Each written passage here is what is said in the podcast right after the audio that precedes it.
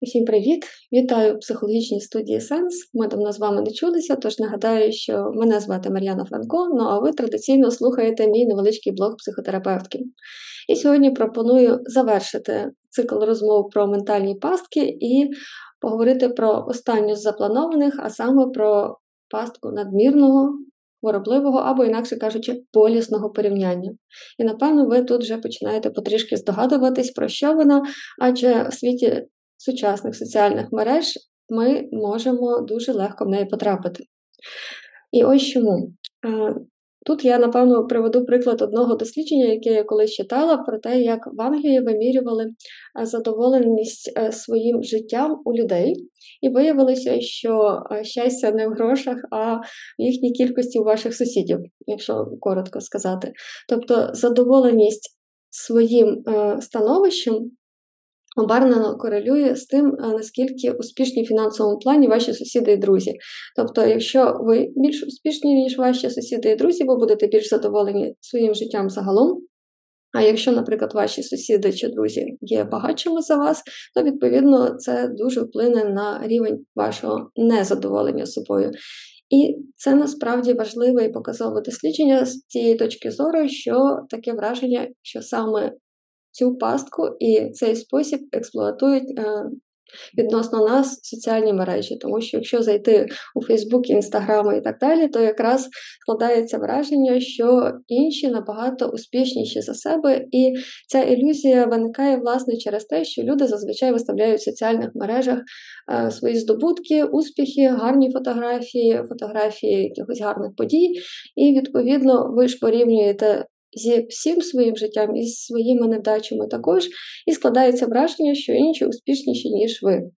Ось це і називається, що ми попали в пастку надмірного або болісного порівняння. Е, і, власне, надмірне або болісне порівняння полягає в тому, що люди схильні звертати увагу лише на ті відмінності, які є не на їхню користь. Наприклад, я помічаю тільки успішніших за себе.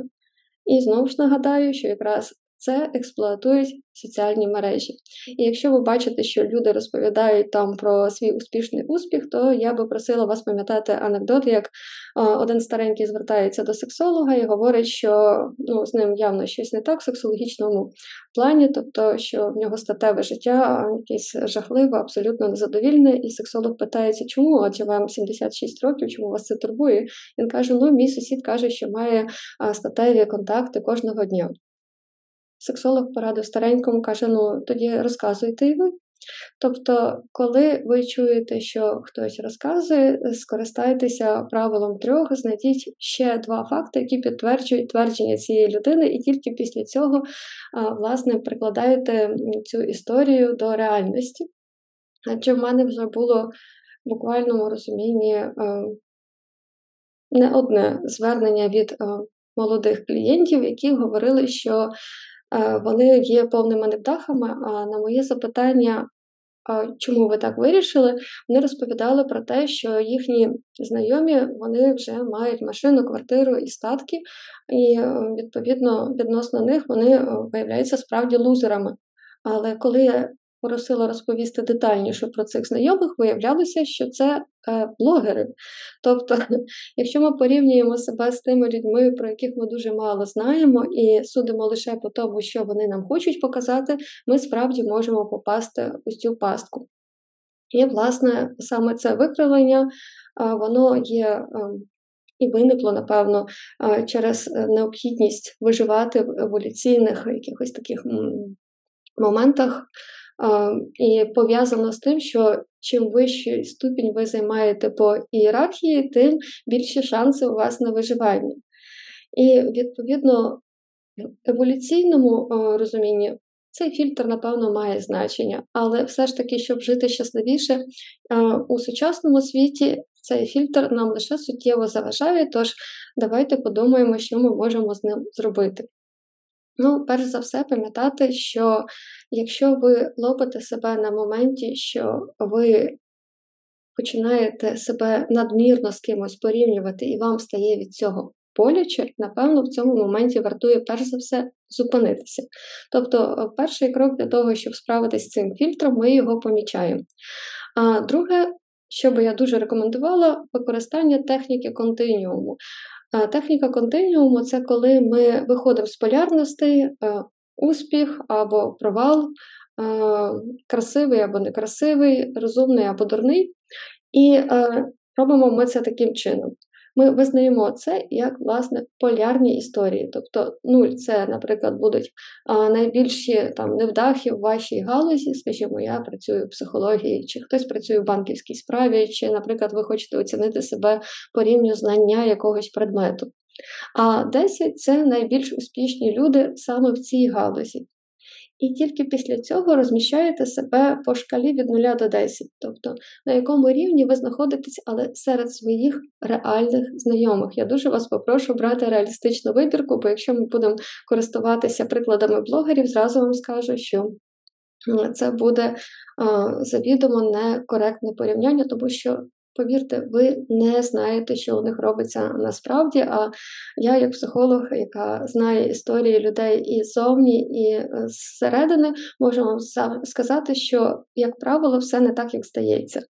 Тож, ви взяли себе е, порівнювати по якомусь параметру, наприклад, найбагатші, найбідніші.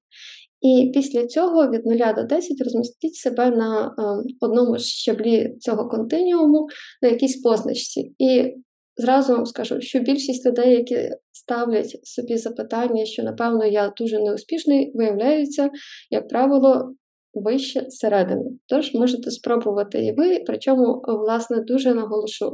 Беріть якийсь конкретний параметр, не успішний успіх, а успіх саме в якійсь галузі, чи це е, там фінансовий статок, чи це кар'єра, чи це, наприклад, ваші знання з якогось предмету. Це буде більш коректно.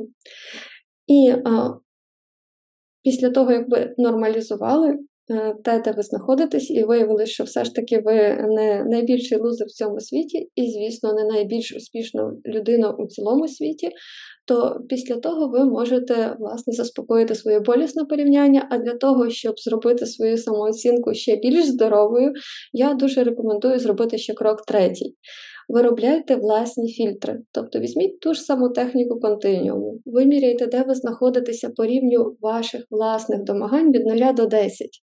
Тобто, наприклад, я е, там записую подкасти, і я хочу, наприклад, щоб мої подкасти вийшли в топ 100. І, відповідно, зараз я знаходжуся в топ 200.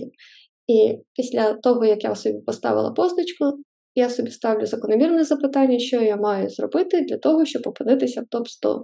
І зразу вам скажу, що по будь-якому параметру, завдяки цілеспрямованій діяльності і праці над собою, можна завжди зайти в двадцятку 20% найбільш експертних людей в тій чи іншій галузі. Тобто банальна робота над собою.